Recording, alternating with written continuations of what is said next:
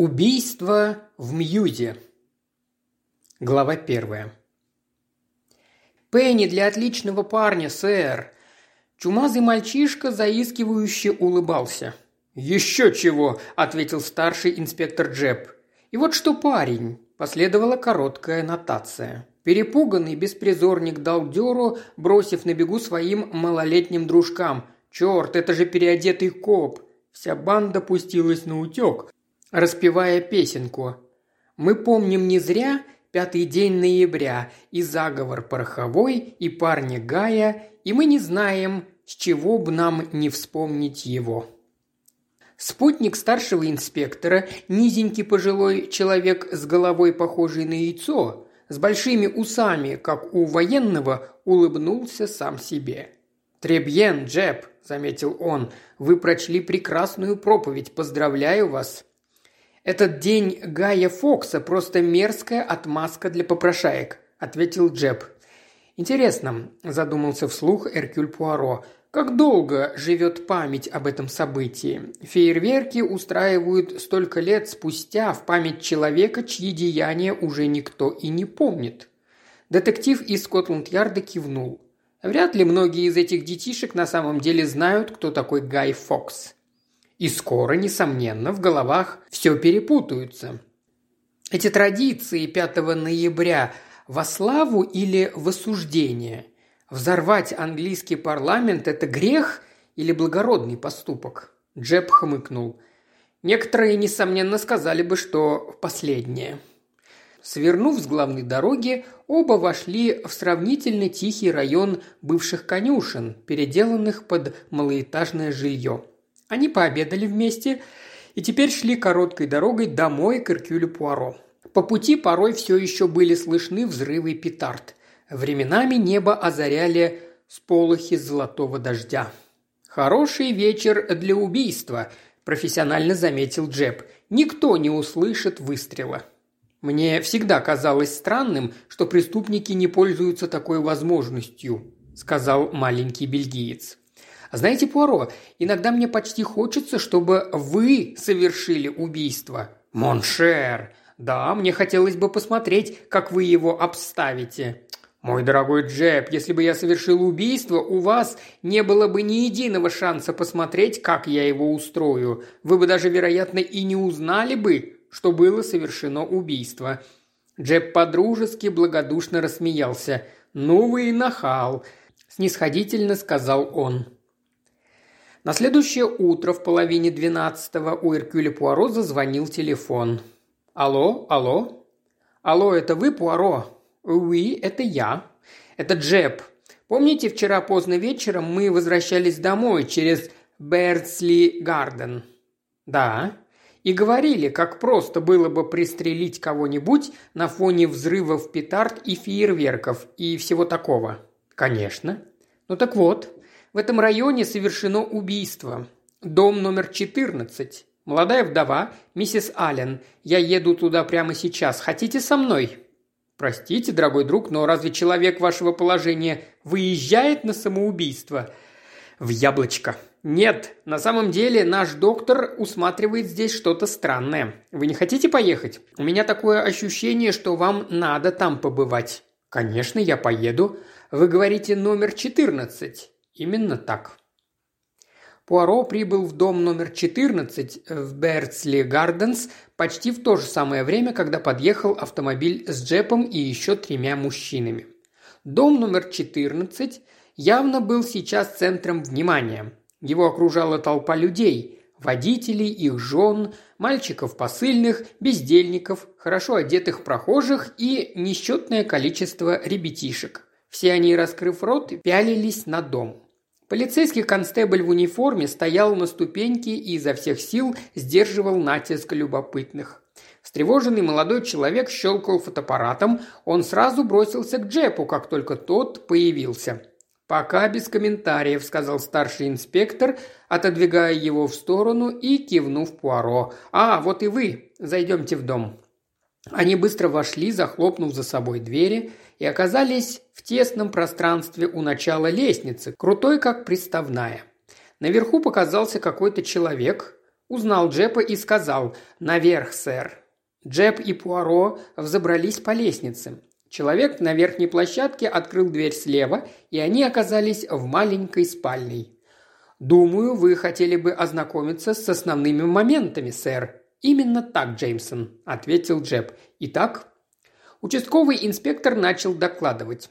«Покойница, миссис Аллен, сэр, жила здесь с подругой, мисс Плендерли. Последняя была за городом и вернулась сегодня утром. Она открыла дверь своим ключом и удивилась, никого не увидев.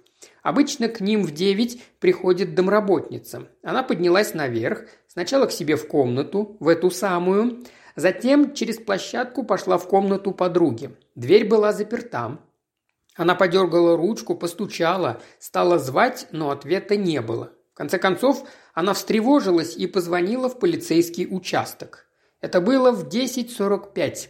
Мы приехали и выбили дверь. Миссис Аллен лежала на полу, убитая выстрелом в голову. В ее руке был пистолет Уэбли 25-го калибра. Явное самоубийство. «Где сейчас находится мисс Плендерли?» «Внизу, в гостиной, сэр. Очень невозмутимая, разумная молодая леди, скажу я вам. У нее есть голова на плечах. Я немедленно поговорю с ней. А сейчас мне хотелось бы поговорить с Бреттом». Вместе с Пуаро старший инспектор пересек лестничную площадку и вошел в комнату напротив. Высокий пожилой мужчина поднял голову и кивнул. «Привет, Джеб. Хорошо, что вы здесь. Странное тут дело». Джеб подошел к нему. Пуаро окинул комнату внимательным взглядом. Эта комната была намного больше той, из которой они только что вышли. В ней имелся эркер с окном и в то время как та спальня была по-спартански простой, эта подчеркнуто маскировалась под гостиную. Стены были серебристого цвета, а потолок изумрудно-зеленым.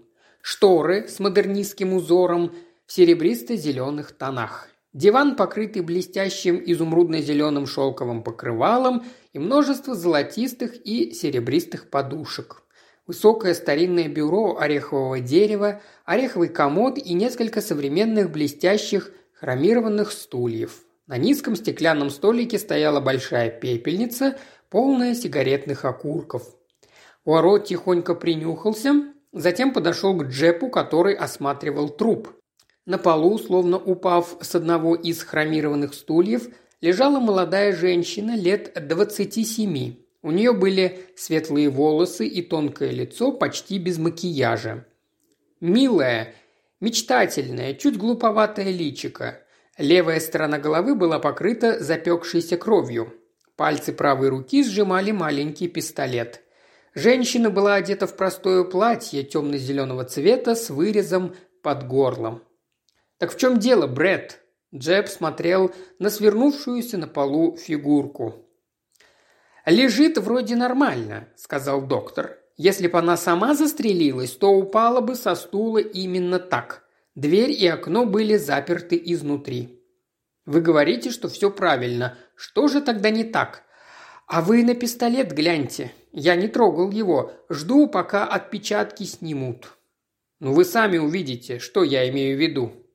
Пуаро и Джеб вместе опустились на колени и внимательно осмотрели пистолет. «Я понял, о чем вы», – сказал Джеб, вставая. «Дело в повороте ее руки. Выглядит так, будто она его держит, а на самом деле нет. Что-то еще?» «Много чего. Она держит пистолет в правой руке, а теперь посмотрите на рану. Пистолет был прижат к голове прямо под левым ухом. Левым, прошу заметить». «Хм», – заметил Джеб. «Как-то не вяжется. Она ведь не могла держать пистолет правой рукой в таком положении и стрелять. Ни в коем разе, я бы сказал. Руку так завернуть можно, но выстрелить нет. Тогда все очевидно. Кто-то застрелил ее и попытался обставить все так, чтобы выглядело как самоубийство. Кстати, что там с запертыми дверями и окном? Инспектор Джеймсон ответил, окно было закрыто на задвижку, сэр, но и дверь была заперта, и мы не могли найти ключ. Джеб кивнул. Да, не повезло.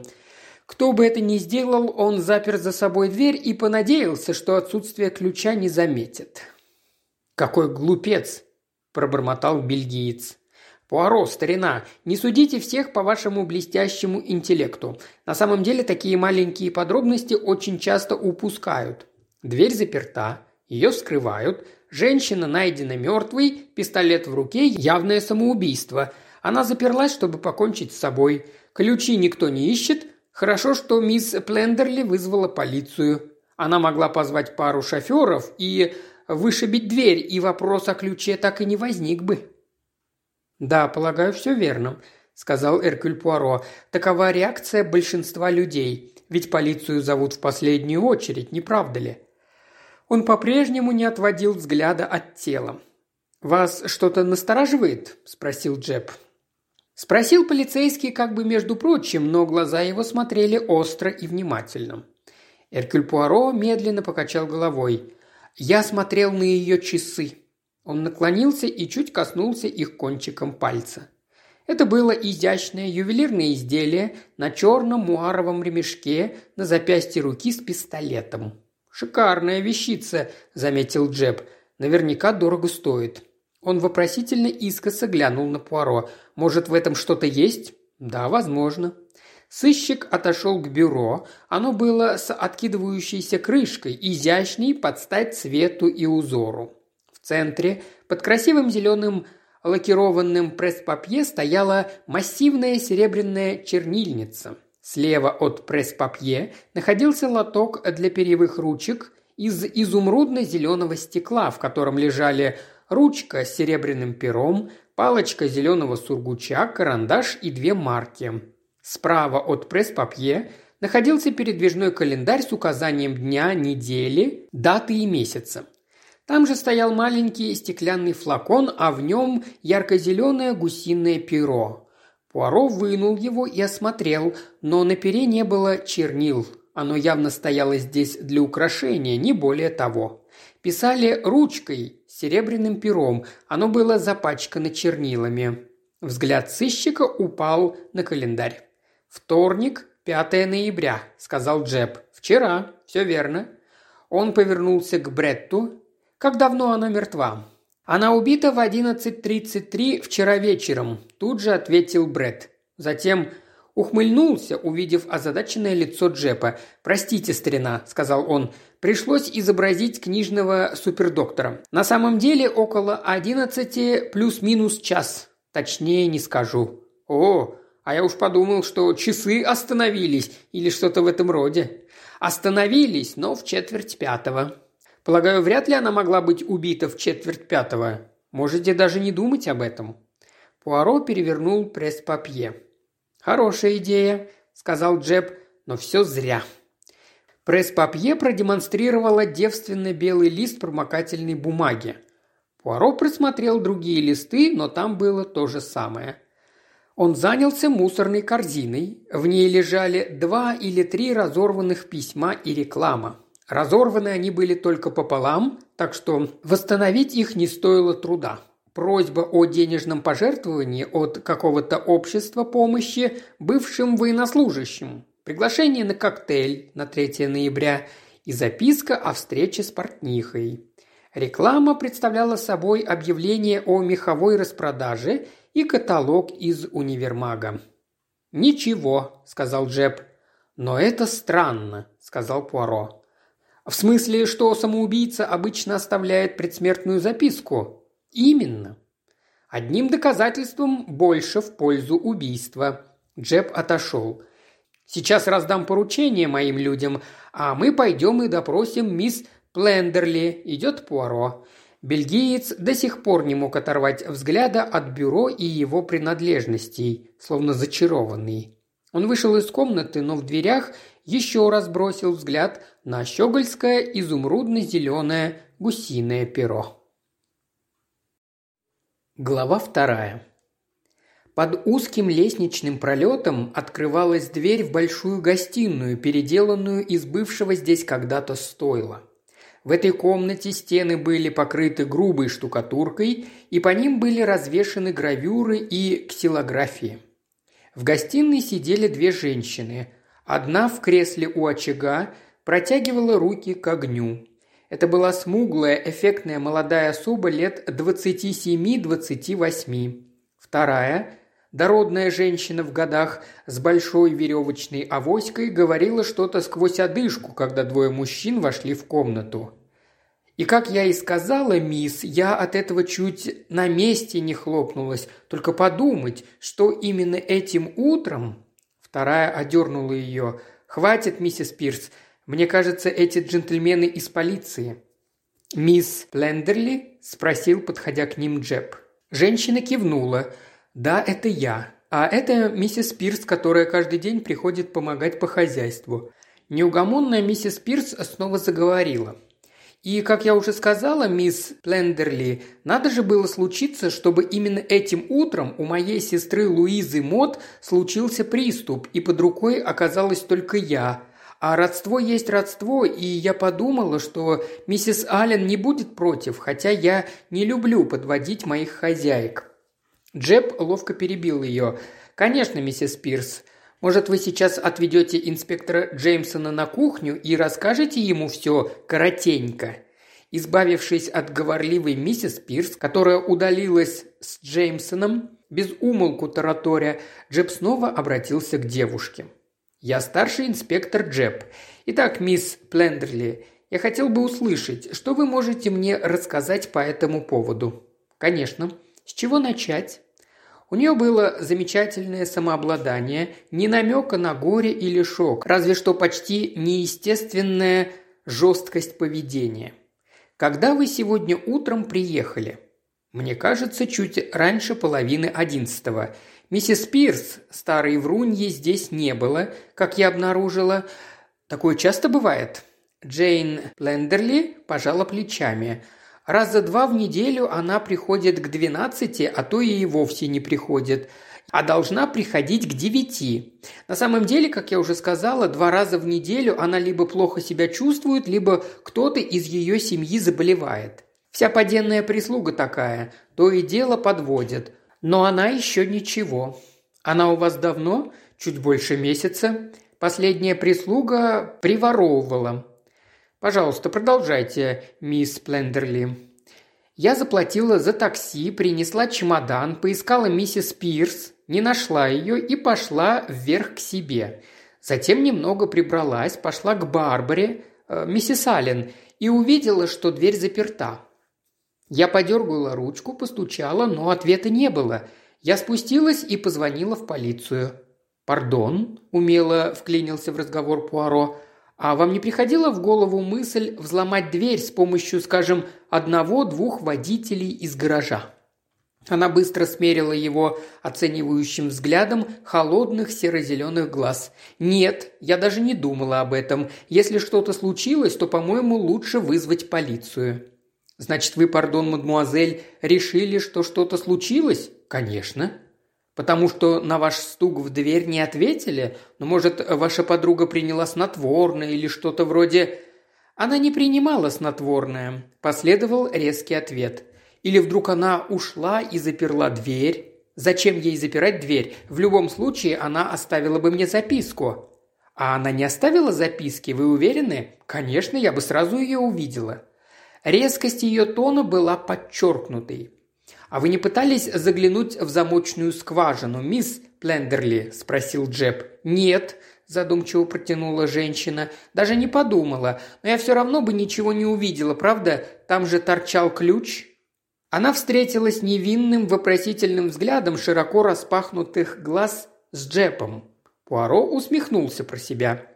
«Вы, конечно, верно поступили, мисс Плендерли», – сказал полицейский. «Полагаю, у вас не было оснований предполагать, что ваша подруга замышляла совершить самоубийство». «О, нет», она не казалась взволнованной или каким-то еще образом обеспокоенной. Прежде чем ответить, девушка сделала весьма заметную паузу. «Нет». «Вы знали, что у нее есть пистолет?» Джейн Плендерли кивнула. «Да, она привезла его из Индии. Она всегда держала его в буфете у себя в комнате». «Хм, у нее было разрешение?» «Думаю, да. Точно не могу сказать». «Теперь, мисс Плендерли, расскажите мне все, что можете о миссис Аллен. Как давно вы знакомы? Есть ли у нее родственники и где они? В общем, все». Женщина кивнула. «Я знала Барбару пять лет. Я встретилась с ней за границей, точнее говоря, в Египте. Она возвращалась домой из Индии. Я некоторое время училась в британской школе в Афинах и перед возвращением домой провела несколько недель в Египте. Мы вместе были в круизе по Нилу, мы подружились, решили, что нравимся друг другу. Я в то время искала компаньонку, чтобы снять на двоих квартиру или небольшой дом. Барбара была одинока, мы решили, что поладим. И поладили? – спросил Пуаро. «Мы очень хорошо ладили. У каждой из нас был свой круг общения. Барбара больше любила шумные компании, мои же друзья более артистического склада. Так что все сложилось неплохо». Пуаро кивнул, Джеб продолжал. «А что вы знаете о семье миссис Аллен и ее жизни до знакомства с вами?» Джейн Плендерли пожала плечами – да не особенно много. Насколько я знаю, ее девичья фамилия Армитедж. А как насчет ее мужа? Не думаю, что ему было чем похвастаться. Кажется, он пил. Вроде бы умер спустя два года после свадьбы. У них был ребенок, маленькая девочка, которая скончалась трех лет от роду. Барбара мало рассказывала о муже. Вроде бы она вышла за него в 17 лет. Затем они поехали в Борнео или еще в какую-то богом забытую дыру, куда едут вечные неудачники. Но это явно была болезненная тема, которую я старалась не затрагивать. Вы не знаете, не было ли у миссис Аллен финансовых затруднений? Уверена, что нет долгов или чего-то в этом роде. О, нет, я уверена, что таких неприятностей у нее не было. Тогда я должен задать еще один вопрос. Надеюсь, он вас не оскорбит, мисс Плендерли. У миссис Аллен был какой-нибудь мужчина или друзья мужского пола? Ну, она была помолвлена, если этот ответ вас удовлетворит. Холодно ответила Джейн Плендерли. Как зовут мужчину, с которым она была помолвлена? Чарльз Лавертон Уэст. Он член парламента от какого-то городка в Хэмпшире. Она давно была с ним знакома? Чуть больше года. И как давно она была с ним помолвлена? Два, нет, скорее три месяца. Вы не знаете, бывали ли между ними ссоры? Мисс Плендерли отрицательно покачала головой. «Нет, я бы удивилась, если бы что-то такое было. Барбара была не из тех, кто ссорится. Когда вы в последний раз видели миссис Аллен? В пятницу, прямо перед тем, как уехать на уикенд. Миссис Аллен оставалась в городе? Да, она, кажется, собиралась в воскресенье на прогулку с женихом. А вы сами где провели выходные? В Лейдлс Холл, э, в Лейдлсе, Эссекс. И у кого вы были? У мистера и миссис Бентик. И вы только сегодня утром от них уехали? Да. Видимо, вы выехали очень рано. Мистер Бентинг э, подвез меня. Он встает рано, поскольку ему надо попасть в город к десяти. Понятно. Джеб задумчиво кивнул. Ответы мисс Плендерли были четкими и убедительными. «А каково ваше мнение о мистере Левертон Уэсте?» – задал свой вопрос Пуаро. Девушка пожала плечами. «Какое это имеет значение?» Может, и никакого, но мне хотелось бы услышать ваше мнение. Да я как-то особо и не присматривалась. Он молод, ему не то 31, не то 32 года, амбициозен, хороший оратор, хочет добиться успеха в жизни. Это, скажем так, кредит, а дебет? Ну, на пару мгновений задумалась мисс Плендерли.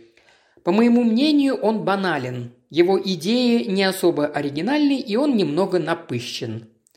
«Ну, это не слишком большие грехи, мадмуазель», – улыбнулся Пуаро. «Вы так думаете?» – с некоторой иронией в голосе ответила она. «Это для вас недостатки. Бельгиец не сводил с нее глаз и заметил некоторое замешательство. Он воспользовался своим преимуществом. Но миссис Аллен их не замечала. Вы совершенно правы. Барбара считала его замечательным, полностью верила ему на слово. «Вы были очень привязаны к своей подруге?» – ласково спросил Пуаро. Он увидел, как женщина сжала колено, стиснула челюсти, но ответила сухо и без эмоций. «Вы правы, очень». «Еще один вопрос, мисс Плендерли», – сказал Джеб. «Вы с ней не ссорились? Между вами не возникало недоразумений? Никогда. Даже относительно этой помолвки. Ни в коем разе. Я была рада, что она счастлива. После короткой паузы Джеб спросил. «Вы не знаете, были ли у миссис Аллен враги?» На сей раз Джейн Плендерли ответила не сразу. Когда она заговорила, ее тон чуть изменился. «Я не понимаю, кого именно вы имеете в виду под врагами. Например, любого, кому была бы выгодна ее смерть. О нет, это было бы глупо. У нее очень маленький доход. И кто его унаследует?» «Понимаете, я и вправду не знаю», – с некоторым удивлением ответила Джейн Плендерли. «Не удивлюсь, если это вдруг буду я. Конечно, если она оставила завещание. И никаких врагов во всех остальных смыслах». Быстро переключился на другую тему Джеб. Никто ей не завидовал. «Не думаю. Она была очень милой, всегда старалась угодить людям. У нее был по-настоящему приятный привлекательный характер. Впервые этот сухой решительный голос чуть дрогнул. Пуаро еле заметно кивнул. «Что же», – сказал Джеб, – «итак, миссис Аллен в последнее время была в хорошем настроении, не имела финансовых проблем, была помолвлена и счастлива в предвкушении свадьбы. Никаких причин к самоубийству у нее не имелось. Все верно?» После краткого молчания Джейн ответила «Да». Джеб встал – «Извините, мне надо поговорить с инспектором Джеймсоном». Он вышел из комнаты, и Эркюль Пуаро остался наедине с мисс Джейн Плендерли. Глава третья. Несколько минут царило молчание. Джейн Плендерли смерила невысокого человечка кратким оценивающим взглядом, но потом молча уставилась в пространство прямо перед собой – Однако осознание его присутствия проявляло себя в некотором неровном напряжении. Она так и не расслабилась. Когда, наконец, Пуаро нарушил молчание, один лишь звук его голоса заставил ее облегченно вздохнуть. Он задал вопрос обычным, дружелюбным тоном. «Когда вы зажгли камин, мадмуазель?» «Камин?» Ее голос звучал отсутствующе и рассеянно – да как только приехала нынче утром.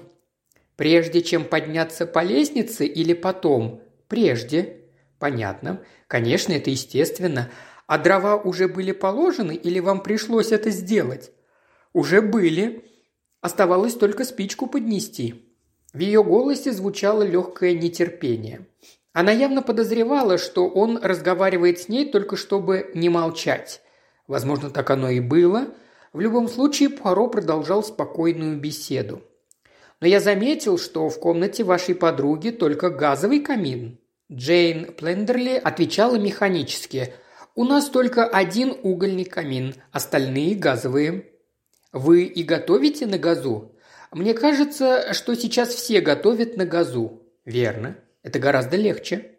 Короткий разговор угас. Джейн Плендерли постукивала туфлей по полу. Затем она вдруг резко сказала, «Этот старший инспектор Джеб, его считают умным?» Он весьма хорош. Да, он на хорошем счету. Он работает усердно и тщательно, и мало что ускользает от него. Любопытно, пробормотала женщина. Пуаро смотрел на нее. В отблесках пламени глаза ее казались ярко-зелеными. Он негромко спросил. «Смерть вашей подруги сильно вас потрясла? Ужасно!» Она говорила коротко и искренне. «Вы ведь не ожидали такого, нет?» «Конечно, нет. Значит, наверное, вам сразу показалось, что это просто невозможно, что такого не может быть». Его спокойный и участливый тон словно прорвал защиту Джейн Плендерли. Она заговорила горячо, естественно, без напряженности в голосе. Именно так. Даже если бы Барбара покончила с собой, я не могу себе представить, чтобы она сделала это именно так. Но все же у нее был пистолет. Мисс Плендерли нетерпеливо отмахнулась. Да, но этот пистолет был полным старьем. Она бывала в странных местах и держала его по привычке. Больше незачем. В этом я уверена. А, а почему вы уверены? Она сама говорила. Например, голос бельгийца звучал очень ласково и дружелюбно. Он незаметно направлял ее. Ну, например, однажды мы обсуждали самоубийство, и она сказала, что легче всего просто включить газ, заткнуть все щели и лечь спать. Я сказала, что это невозможно. Вот так лечь и ждать. А она сказала, что никогда не смогла бы застрелиться. Сказала, что слишком боится, что не получится, и к тому же ненавидела грохот. «Понятно», – сказал Пуаро. «Как вы и говорите, это странно. Поскольку, как вы только что мне рассказали, у нее в комнате был газовый камин». Джейн Плендерли с некоторым испугом посмотрела на него. «Да, так. «Я не понимаю. Нет, я не могу понять, почему она не поступила именно так». Пуаро покачал головой. «Да, это кажется странным, как-то неестественно». «Да тут все неестественно. Я до сих пор не могу поверить, что она покончила с собой. Я полагаю, это же должно быть самоубийство? Ну, есть и другая вероятность. Что вы хотите сказать?» Пуаро посмотрел ей прямо в глаза. «Это могло быть убийство». «О, нет!» отпрянула Джейн Плендерли. «О, нет! Какое ужасное предположение!» «Может и ужасное, но вам оно не кажется вероятным». «Но доктор сказал, что дверь была заперта изнутри, и окно тоже». «Дверь была заперта, это так, но ничто не указывает на то, что она была заперта изнутри или снаружи. Понимаете ли, ключа так и не нашли». «Но если он пропал...» Женщина минуту или две молчала. Тогда дверь наверняка закрыли снаружи, иначе в комнате кто-нибудь был бы. Да, это возможно, но не забывайте, комнату еще не обыскали как следует. Или ключ могли выбросить из окна, а кто-нибудь его подобрал. «Убийство», – сказала Джейн Плендерли. Она обдумывала эту возможность. На ее смуглом умном лице была жажда взять след. «Думаю, вы правы», но для убийства нужен мотив. Вы не знаете никакого мотива, мадемуазель?» Она медленно покачала головой, но, несмотря на это, Пуаро показалось, что Джейн Плендерли что-то намеренно скрывает. Открылась дверь, и вошел Джеб. Пуаро встал. «Я предположил, что подруга мисс Плендерли не покончила с собой». Джеб мгновенно расстроился и бросил укоризненный взгляд на Пуаро. «Рано делать какие-либо определенные выводы», – заметил он. «Мы обязаны принять во внимание все варианты, понимаете? Пока это все, что сейчас можно сказать». «Я понимаю», – спокойно ответила Джейн Плендерли. Джеб подошел к ней. «Мисс Плендерли, вы когда-нибудь видели этот предмет раньше?» На его ладони лежал маленький овал из темно-синей эмали. Джейн Плендерли покачала головой. «Нет, никогда. Этот предмет не принадлежит ни вам, ни миссис Аллен. Нет, такое представительницы нашего пола не носят, не так ли? А, так вы узнаете этот предмет? Но это же очевидно, это половинка мужской запонки. Глава четвертая. «Эта девица чересчур уж нахальна», – пожаловался Джеб. Оба снова стояли в спальне миссис Аллен, Тело уже сфотографировали и унесли. Полицейский специалист снял отпечатки пальцев и уехал. «Очень неправильно было бы считать ее глупой», – согласился Пуаро. «Она вовсе не глупа. Наоборот, это весьма умная и сообразительная женщина». «Вы думаете, это она сделала?» – спросил Джеб, хватаясь за соломинку. Она могла. Надо проверить ее алиби. Может, тут дело в ссоре по поводу этого молодого человека, того самого начинающего члена парламента. Она, на мой взгляд, уж слишком едко прохаживалась по его поводу. Звучит неубедительно. Похоже, она сама нацеливалась на него, а он ее отверг. Она из тех, кто хладнокровно и рассудительно сметет с дороги любого. Да, надо проверить ее алиби. Как-то очень кстати она уехала в Эссекс. К тому же не так уж это и далеко. Поездов полно. Или на быстром автомобиле можно приехать. Стоит проверить, не ушла ли она прошлым вечером спать с внезапной головной болью. «Вы правы», – согласился Пуаро. «В любом случае», – продолжал Джеб, – «она что-то от нас скрывает, а? Вы тоже это почувствовали? Она что-то знает. Сыщик задумчиво кивнул. «Да, это было заметно». «В таких делах это постоянная проблема», – пожаловался Джеб. «Люди держат язык за зубами, иногда из самых благородных побуждений. А вряд ли можно их за это винить, друг мой». «Нет, но это осложняет нам работу», – проворчал Джеб. Это просто заставляет вас в полной мере использовать вашу проницательность», – утешил его Пуаро. «Кстати, что там с отпечатками пальцев?» Убийство, никаких отпечатков на пистолете. Их стерли прежде, чем сунуть его ей в руку. Даже если бы она каким-то чудом акробатически исхитрилась завернуть руку таким образом вокруг головы, то вряд ли смогла бы выстрелить, не стиснув пистолет. И не смогла бы стереть следы после смерти. Нет-нет, тут явно помог кто-то со стороны. Во всем остальном дактилоскопия разочаровывает. На дверной ручке ничего нет, на окне тоже. Наводит на размышления, а? И по всей комнате полным-полно отпечатков миссис Аллен. Джеймсон узнал что-нибудь? От приходящей прислуги? Нет. Болтает много, но знает мало. Подтвердила, что Аллен и Плендерли были в хороших отношениях. Я послал Джеймсона провести опрос по соседям. Надо будет также поговорить с мистером Лавертоном Уэстоном выяснить, где он был и что делал прошлым вечером. А пока посмотрим ее бумаги». Старший инспектор, не мешкая, приступил к делу. Порой он фыркал и перебрасывал какие-то бумаги Пуаро. Поиск не занял много времени. В столе бумаг было немного, а имевшиеся были аккуратно сложены и подписаны. Наконец Джеб выпрямился и вздохнул. «Не густо, да?» «Именно. Большая часть вопросов не вызывает. Оплаченные счета, несколько неоплаченных, ничего особенного, всякая светская ерунда, приглашения, записки от друзей – это. Джеб положил ладонь на семь или восемь писем. Да ее чековая и банковская книжки. Вас тут что-нибудь настораживает? Да, она превысила кредит. Что-нибудь еще? Пуаро улыбнулся. Вы решили устроить мне экзамен? Но я понял, что вы имеете в виду. Три сотни фунтов написаны ей на собственное имя три месяца назад и двести вчера. И ничего на корешке чековой книжки. Никаких других чеков на свое имя, кроме маленьких сумм, не больше 15 фунтов. И вот что я вам скажу. В доме этих денег нет. 4 фунта 10 пенсов в сумочке и пара шиллингов в другой. Думаю, дело ясное. То есть вчера она выплатила эту сумму. Да, но кому? Открылась дверь и вошел инспектор Джеймсон. «Ну, Джеймсон, вы что-нибудь узнали?» «Да, сэр, кое-что есть. Начнем с того, что выстрела никто не слышал. Две-три женщины, правда, сказали, что слышали, потому что они хотели так думать. И больше тут думать нечего. С учетом фейерверков на это не было никаких шансов». Джеб хмыкнул.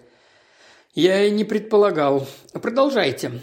Миссис Аллен вчера провела дома большую часть второй половины дня и вечером. Пришла она около пяти, затем вышла около шести, только чтобы дойти до почтового ящика в конце квартала. Примерно в 9.30 подъехала машина «Стандарт Своллоу», и из нее вышел какой-то мужчина. По описанию 45 лет, хорошо сложен, выправка военная, темно-синий плащ, котелок, усы щеточкой. Джеймс Фок, шофер, живущий в доме номер 18, говорит, что видел раньше, как тот заезжал к миссис Аллен. «Сорок пять», – пробормотал Джеб. «Это не может быть Лавертон Уэст». Кто бы это ни был, он пробыл у нее примерно час. Уехал около десяти-двадцати, остановился в дверях, чтобы поговорить с миссис Аллен. Рядом околачивался мальчуган, Фредерик Хок, который слышал, что он сказал. И что же он сказал? «Хорошо подумайте и дайте мне знать». Она что-то ответила, и он сказал «Хорошо, до свидания», после чего сел в машину и уехал. «И это было в 10.20», – задумчиво произнес Пуаро. Джеб потер нос. «Значит, в 10 часов 20 минут миссис Аллен еще была жива», – сказал он. «Что еще?» Насколько я понимаю, больше ничего. Еще один шофер из дома номер 22 приехал в половине одиннадцатого. Он обещал своим детям запустить пару петард, и они ждали его, как и все прочие дети в доме. Он запустил петарды, и все вокруг любовались фейерверком. Потом все пошли спать. И больше никто не заходил в дом номер 14? Нет. Хотя нельзя сказать, чтобы не заходил. Просто никто этого не заметил. «Хм», – протянул Джеб, Это так. Ладно, нам надо найти этого джентльмена с военной выправкой и усами-щеточкой. Очевидно, он последним видел ее живой. Наверное... Интересно, кто бы это мог быть? «Мисс Пендерли могла бы нам рассказать», – предположил Пуаро. «Может быть», – мрачно сказал Джеб. «С другой стороны, может и нет. Не сомневаюсь, что она многое могла бы нам рассказать, если бы захотела. Кстати, Пуаро, старина, вы же некоторое время пробыли с ней наедине. Вы не прибегали к вашей тактике исповедника, которая порой так хорошо срабатывает?» Сыщик развел руками. «Увы, мы говорили только о газовых каминах. «Газовые камины, газовые камины», – с отвращением произнес Джеб. «Что с вами, дружище? С того момента, как вы сюда приехали, вас заинтересовали только перьевые ручки да мусорная корзина. Да, я заметил, что вы тихонько заглянули в ту наверху. Нашли что-нибудь?» Пуаро вздохнул. «Каталог электрических лампочек и старый журнал». «А какой в этом смысл?»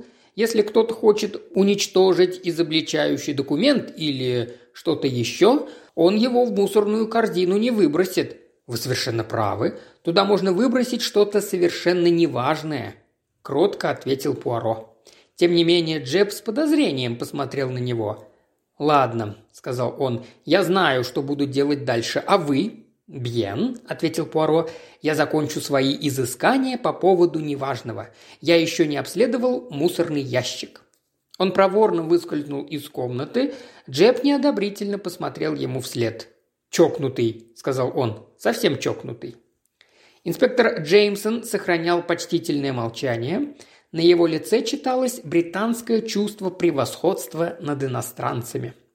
Вслух он сказал – Значит, вот каков мистер Эркюль Пуаро. Я много о нем слышал. Это мой старинный друг, объяснил Джеб. Он вовсе не такой сумасшедший, как кажется, но сейчас он успешно продвигается в этом направлении. Как говорится, немного двинулся, сэр, предположил инспектор Джеймсон. Возраст дает себя знать. «И все равно», – сказал Джеб, – «хотел бы я знать, что он затеял».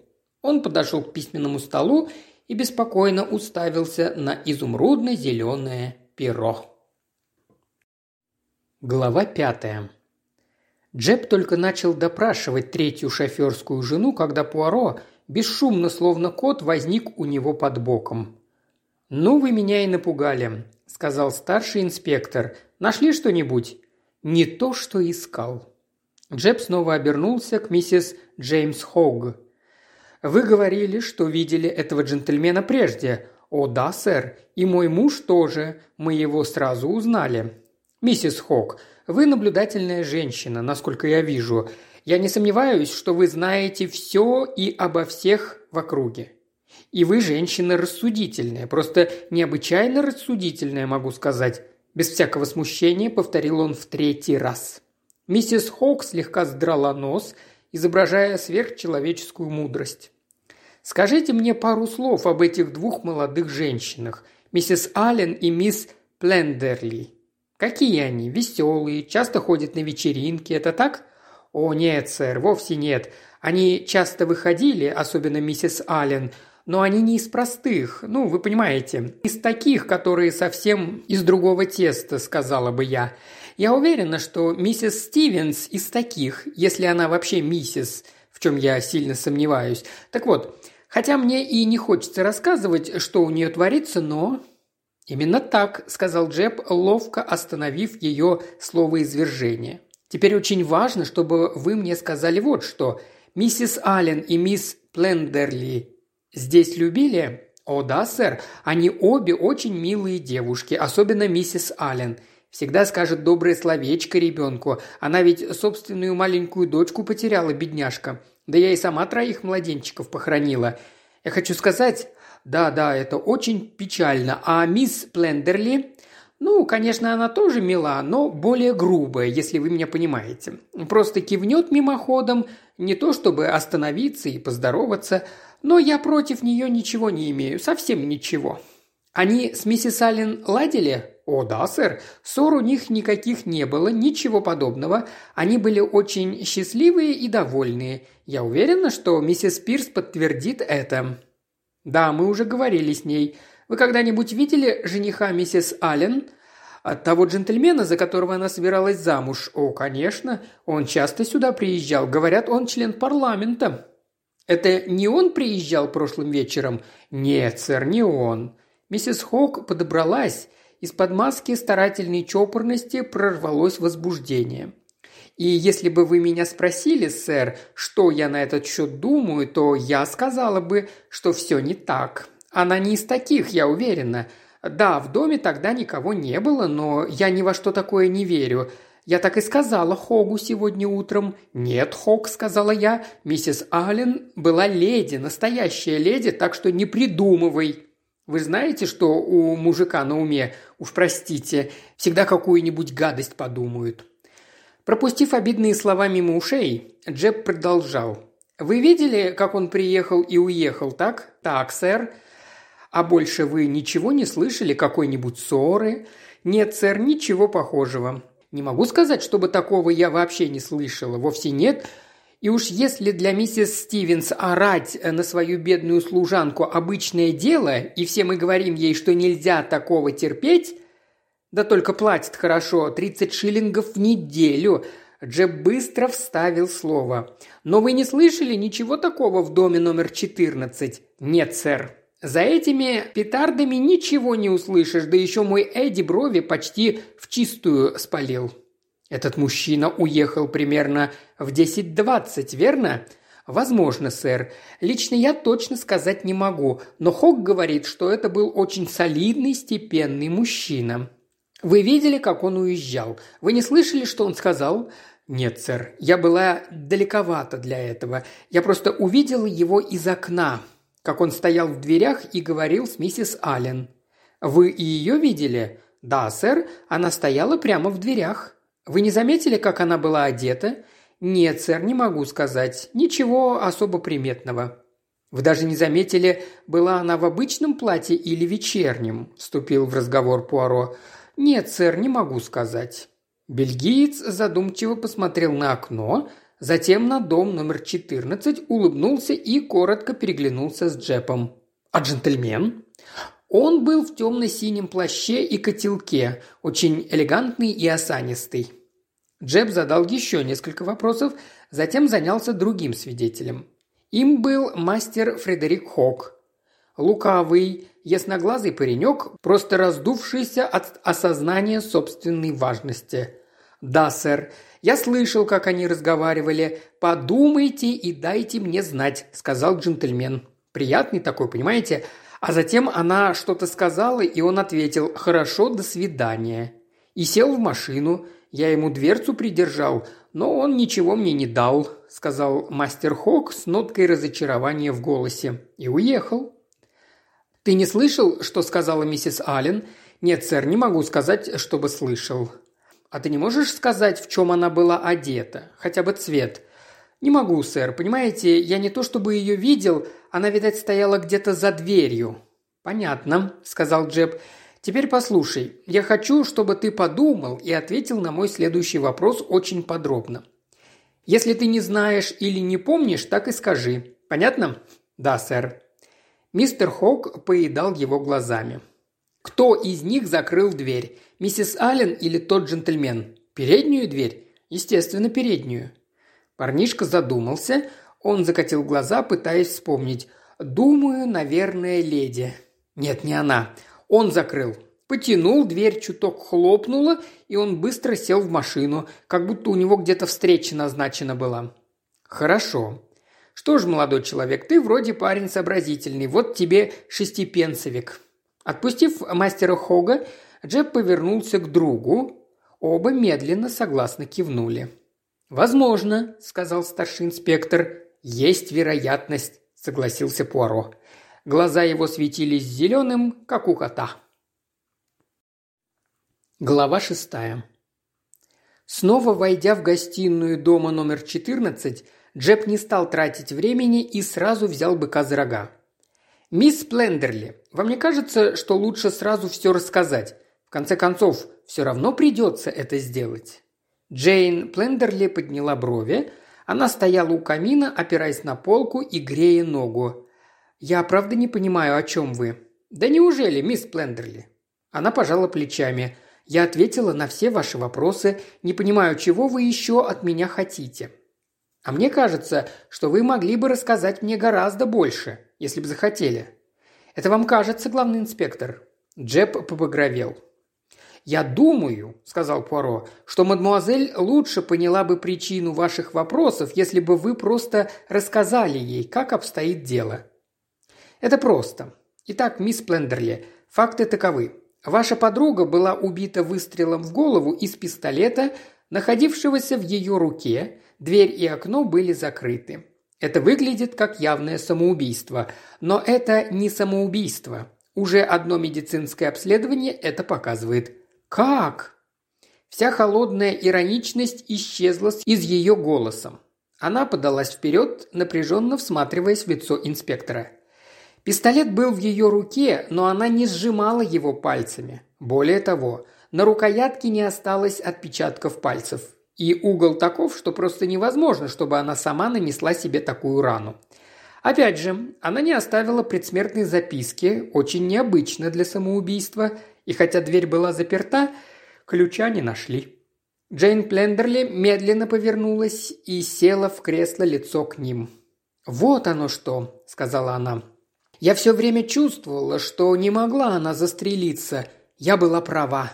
Не она застрелилась, кто-то убил ее». Пару минут женщина сидела в глубокой задумчивости, затем резко подняла голову. «Задавайте любые вопросы», – сказала она. «Отвечу подробно, как смогу». Джеб начал.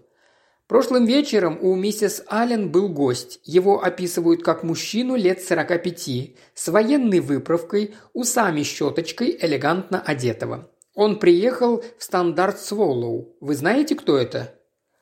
Не могу сказать уверенно, конечно же, но похож на майора Юстаса.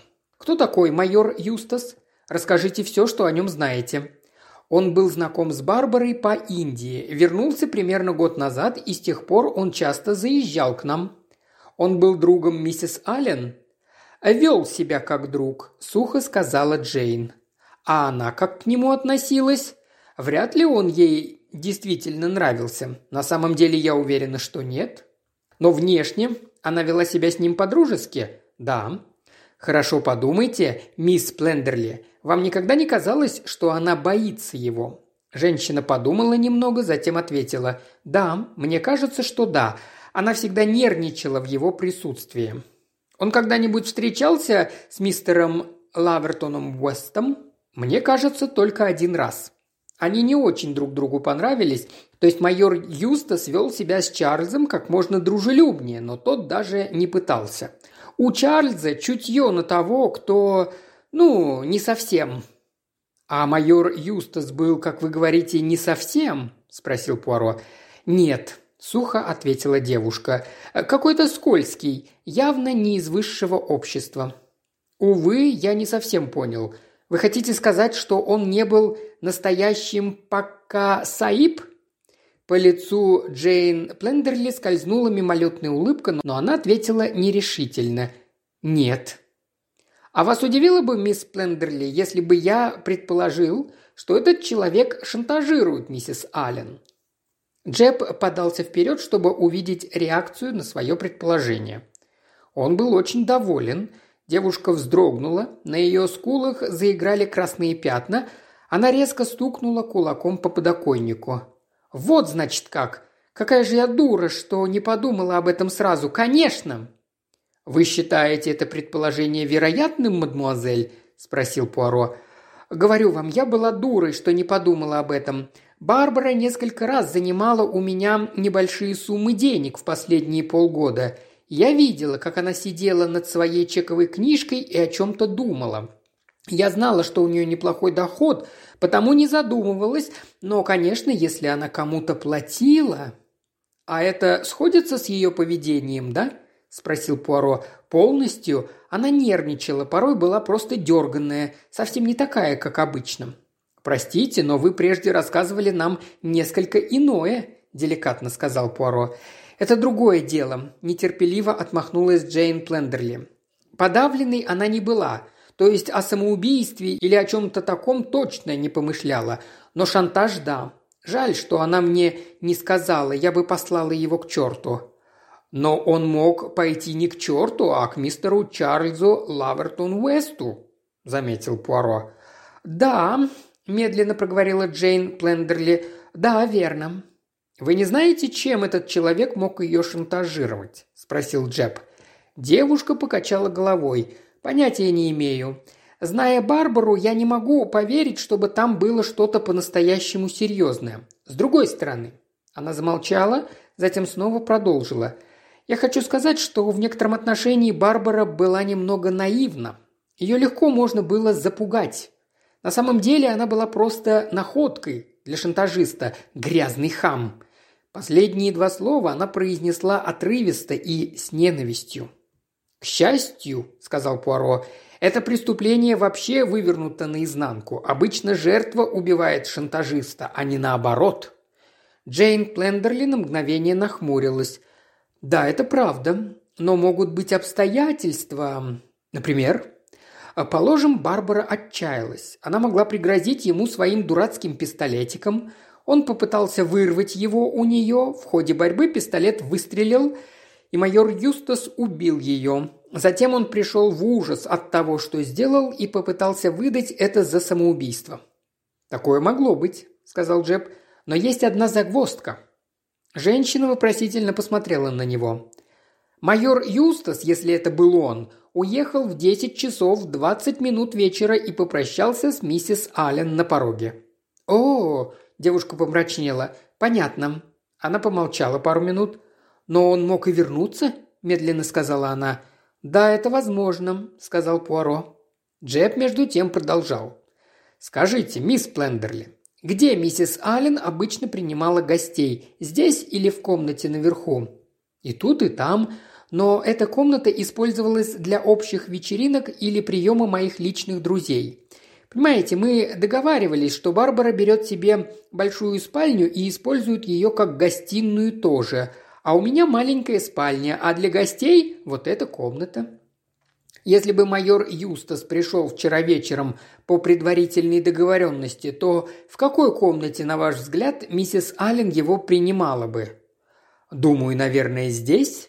Девушка говорила немного неуверенно. Это было бы не столь интимно. С другой стороны, если бы она хотела выписать чек или что-то в этом роде, то, вероятно, пригласила бы его наверх, Тут нет письменных принадлежностей». Джеб покачал головой. «Дело не в чеке. Миссис Аллен вчера сняла две сотни фунтов наличными, и до сих пор мы не нашли ни намека на эти деньги в доме». «И она отдала их этому хаму? О, бедняжка Барбара! Бедная, бедная Барбара!» Пуаро кашлянул.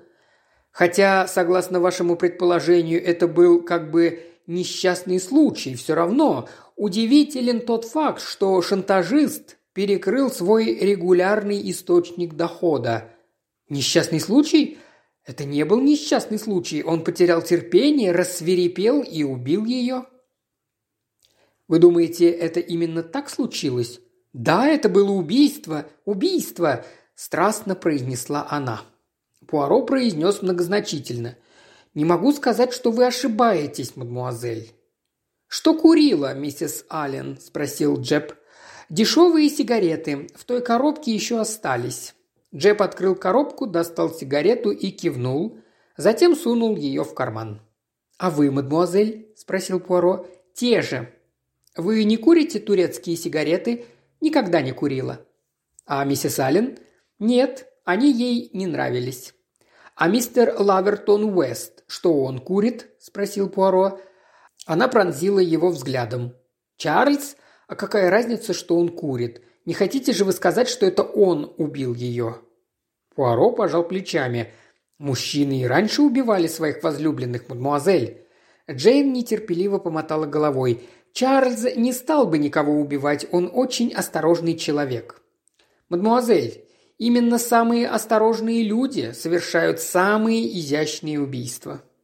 Она воздрилась на него. Но не из-за того мотива, который вы только что назвали, мистер Пуаро». Сыщик потупился. «Да, это так». Джеб встал. «Что ж, вряд ли я что-нибудь еще смогу тут сделать. Пойду еще разок осмотрюсь». «На случай, если деньги куда-то запрятали?» «Конечно, смотрите, где хотите. И в моей комнате тоже, хотя вряд ли Барбара могла спрятать их там». Поиски Джепа были недолгими, но эффективными. Гостиная выдала все свои секреты за несколько минут. Затем он поднялся наверх. Джейн Плендери сидела на подоконнике кресла и курила сигарету, хмуро глядя в огонь. Пуаро наблюдал за ней. Через несколько минут он негромко спросил. «А вы не знаете, мистер Лавертон Уэст сейчас в Лондоне?» «Понятия не имею. Я скорее предположила бы, что он в Хэмпшире, у избирателей. Наверное, мне надо ему позвонить. Уж какой, я и забыла». Трудно удержать в голове все, мадмуазель, когда происходит катастрофа. И в конце концов, с дурными новостями всегда успеется. У дурной вести ноги длинные. Да, это так, с отсутствующим видом сказала женщина. Сверху по лестнице послышались шаги Джепа. Джейн пошла ему навстречу. «Ну как?» Джеб покачал головой. «Боюсь, ничего полезного, мисс Плендерли. Я обшарил весь дом. О, кстати, я хотел бы заглянуть в чулан под лестницей». Он взялся за ручку и потянул. «Он заперт», — сказала мисс Плендерли. Что-то в ее голосе заставило мужчин пристально посмотреть на нее. «Да», – мило сказал Джеб, – «я вижу, что он заперт. Возможно, у вас есть ключ?» Девушка стояла, как каменное изваяние. «Я... я не помню, где он». Джеб бросил на нее взгляд. Его голос оставался приятным и непринужденным. «Черт, плохо дело. Не хотелось бы взламывать. Я пошлю Джеймсона за отмычками». Она скованно шагнула вперед. «О, минутку. Возможно, он...» Женщина вернулась в гостиную и почти сразу же появилась со здоровенным ключом в руке. «Мы держим его закрытым», – объяснила она, – «потому что там зонтики и прочие вещи, которые, как правило, воруют». «Очень разумная предосторожность», – сказал Джеб, весело принимая ключ. Он повернул его в замке и распахнул дверцу. В чулане было темно. Старший инспектор достал карманный фонарик и осветил внутренность чулана. Пуаро ощутил, как девушка напряглась и на секунду затаила дыхание. Его глаза следили за лучом фонарика Джепа. В чулане почти ничего не было. Три зонтика, один из них сломанный, четыре трости, набор клюшек для гольфа, две теннисные ракетки, аккуратно сложенный коврик и несколько диванных подушек в различной стадии обветшания – Поверх всего лежал маленький изящный чемоданчик. Джеб протянул было к нему руку, но Джейн Плендерли торопливо сказала «Это мой. Я приехала с ним утром, там ничего не может быть». «На всякий случай», – сказал Джеб еще приветливее и дружелюбнее. Чемоданчик был открыт. Внутри оказались щеточки для замши и туалетные флакончики. Еще там лежали два журнала и все. Джеб с педантичной дотошностью обследовал все содержимое. Когда он, наконец, закрыл крышку и начал поверхностный осмотр подушек, девушка облегченно вздохнула. Больше ничего особо сокровенного в чулане не оказалось, и Джеб быстро закончил осмотр. Он снова запер дверь, отдал ключ Джейн Плендерли и сказал «Что ж, точка поставлена. Вы не могли бы дать мне адрес мистера Лавертон Уэста?» Фарлз Скомб Холл, Литл Ледбери, Хэмпшир. Спасибо, мисс Плендерли. Пока это все. Возможно, я еще вернусь. Кстати, помалкивайте. Пусть для всех этот случай остается самоубийством. Конечно, я понимаю. Она пожала руки обоим мужчинам. Когда они отошли от дома, Джеб взорвался. «Что, черт побери, было в том чулане? Ведь было же что-то!» «Да, кое-что было. Готов поставить десять к одному, что это находилось в том чемоданчике, но, наверное, я полный дурак, раз не смог найти ничего. Посмотрел все флакончики, общупал всю обшивку, но, черт побери, что там могло быть?» Пуаро задумчиво покачал головой. «Эта девица явно как-то замешана в этом деле», – продолжал Джеб. «Привезла чемоданчик этим утром? Да ни в коем разе. Вы заметили там два журнала?» «Да». Ну так вот, один из них за прошлый июль. Глава седьмая. На другой день старший инспектор явился на квартиру Пуаро, бросил шляпу на стол в глубокой досаде и плюхнулся в кресло. «Черт!» – прорычал он, – «а она тут ни при чем». «Кто ни при чем?» «Плендерли». Она играла в бридж до полуночи. Хозяин, хозяйка, важный флотский чин, кто был в гостях, и двое слуг – все могут в этом поклясться. Тут сомнений нет. Придется отмести всякую идею о том, что она замешана в этом деле. Но все равно мне хотелось бы знать, с чего она так разволновалась насчет этого чемоданчика под лестницей. Это уже по вашей части, Пуаро. Вы любите решать такие мелкие проблемки, которые ни к чему не ведут. Тайна чемоданчика. Звучит многообещающе. Я могу предложить вам другое название. Тайна запаха сигаретного дыма. Немного коряво для названия. Запаха? Так вы потому так принюхивались, когда мы в первый раз осматривали тело. Я видел вас и слышал ваше Я-то подумал, что вы простудились. Вы полностью ошиблись. Джеб вздохнул. Я всегда думал, что это все ваши серые клеточки – не говорите, что клеточки вашего носа тоже не имеют себе равных. Нет-нет, успокойтесь. Я не почуял никакого сигаретного дыма. С подозрением в голосе сказал Джеб. Как и я, друг мой. Джеб с сомнением посмотрел на него. Затем достал сигарету из кармана. Такие курила миссис Аллен. Это дешевое курево. Шесть окурков принадлежали ей, остальные три были от турецких сигарет. Точно. Ваш замечательный нос знал это, когда глаза даже не глядели на них, полагаю. Уверяю вас, мой нос не совался в это дело. Он не почуял ничего. Но зато многое почуяли серые клеточки. Ну, были определенные намеки. Э, вы так не думаете? Джеб косо посмотрел на него. Например? Бьен. В комнате определенно чего-то не хватало, хотя, думаю, было что-то добавлено. И потом, на бюро, я так и знал, мы приходим к этому проклятому перу. Да, и оно играет здесь явно отрицательную роль. Джеб отступил на более верную почву.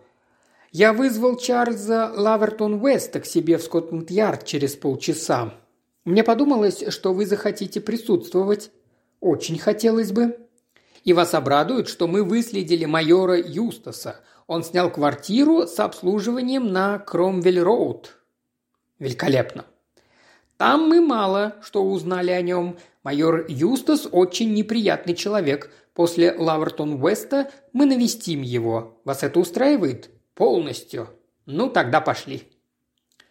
В половине двенадцатого мистера Чарльза Лавертон Уэста проводили в кабинет старшего инспектора Джепа. Тот встал и пожал ему руку. Член парламента был среднего роста, но обладал ярко выраженной индивидуальностью. Он был чисто выбрит, с подвижным ртом актера и чуть выпуклыми глазами, которые так часто свидетельствуют об ораторском даре. Это был привлекательный человек, спокойный, породистый, Хотя он выглядел бледным и немного взволнованным, его манеры были безупречно официальны и сдержаны. Он сел, положил перчатки и шляпу на стол и посмотрел на Джепа. «Мне хотелось бы прежде всего сказать, мистер Лавертон Уэст, что я понимаю, насколько все это должно быть для вас тяжело». Лавертон Уэст сделал знак рукой. «Не будем обсуждать моих чувств. Скажите, старший инспектор, есть ли у вас версия, что заставило мою э, миссис Аллен свести счеты с жизнью? А вы сами не могли бы нам в этом помочь? Нет, к сожалению. Между вами не было ссоры, никакого охлаждения, ничего подобного. Для меня это стало страшным потрясением. Возможно, вы лучше поймете нас, сэр, если я скажу вам, что это не было самоубийством.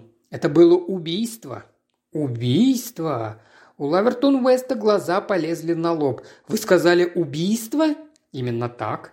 Теперь, мистер Лавертон Уэст, вы не могли бы нам сказать, кто, по-вашему, мог хотеть убить миссис Аллен?» Лавертон Уэст чуть не подавился словами. «Нет, нет, правда, ничего подобного. Да это просто... просто представить себе невозможно». Она никогда не упоминала о каких-нибудь врагах, о том, кто мог держать против нее зло? Никогда. Вы знали, что у нее есть пистолет? Нет, я этого не знал. Вид у него был слегка испуганный. Мисс Плендерли сказала, что миссис Аллен привезла его из-за границы несколько лет назад. Правда? Конечно, здесь мы полагаемся только на слова мисс Плендерли. Возможно, миссис Аллен кого-то боялась и потому держала пистолет под рукой. Чарльз Лавертон Уэст с сомнением покачал головой. Он был сбит с толку и ошеломлен. «Что вы можете сказать о мисс Плендерли, мистер Лавертон Уэст? В смысле, э, она кажется вам серьезной, достойной доверия?» Мужчина ненадолго задумался. «Думаю, да. Должен признать, что да». «Она вам не нравится?» – предположил Джеб, пристально за ним наблюдавший. «Я бы так не сказал. Просто она относится к тому типу молодых женщин, которые я не одобряю. Этот саркастический, независимый характер меня не привлекает, но я должен сказать, что ей вполне можно доверять». «Хм», – сказал Джеб. «А вы знакомы с майором Юстасом?» «Юстас?» «Юстас. А, да, припоминаю. Я как-то раз видел его у Барбары, миссис Аллен. По-моему, довольно скользкий субъект. Я так и сказал моей э, миссис Аллен. Он не из тех, кого бы я потерпел в моем доме после нашей свадьбы». «И что сказала миссис Аллен?» «О, она полностью согласилась со мной. Она, безусловно, доверяла моему суждению. Мужчина поймет другого мужчину лучше, чем женщина. Она объяснила, что не может вести себя грубо с человеком, которого давно не видела. Мне кажется, что она ужасно не хотела показаться снобкой.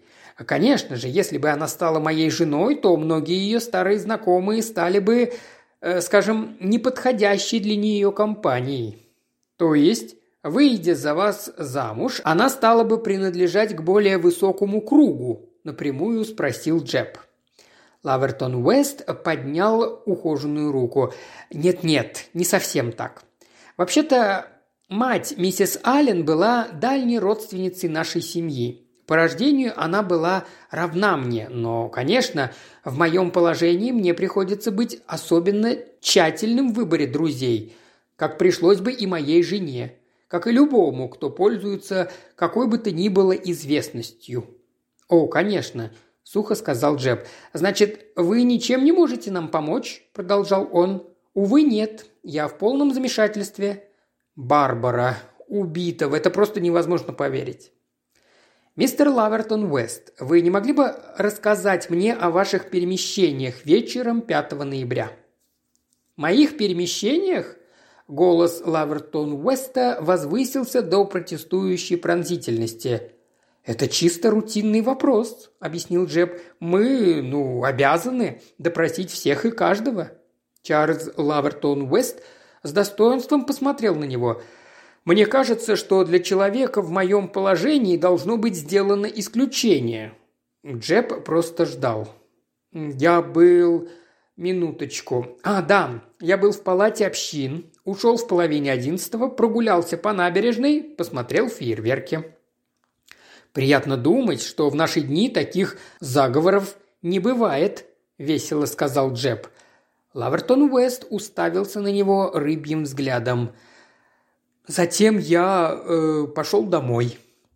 Ваш лондонский адрес Онслоу Сквер, кажется. Когда вы пришли домой?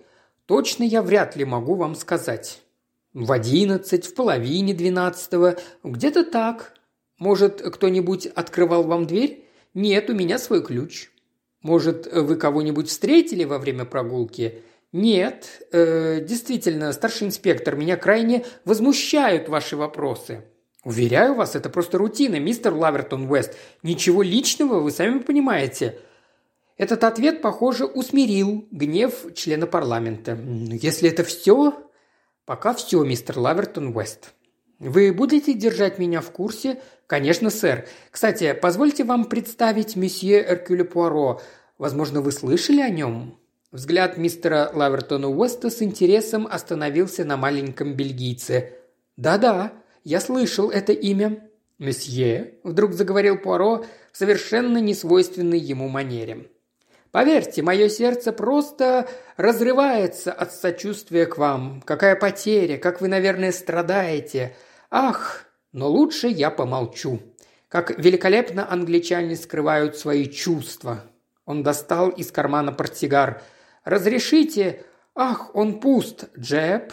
Старший инспектор похлопал себя по карманам и отрицательно покачал головой.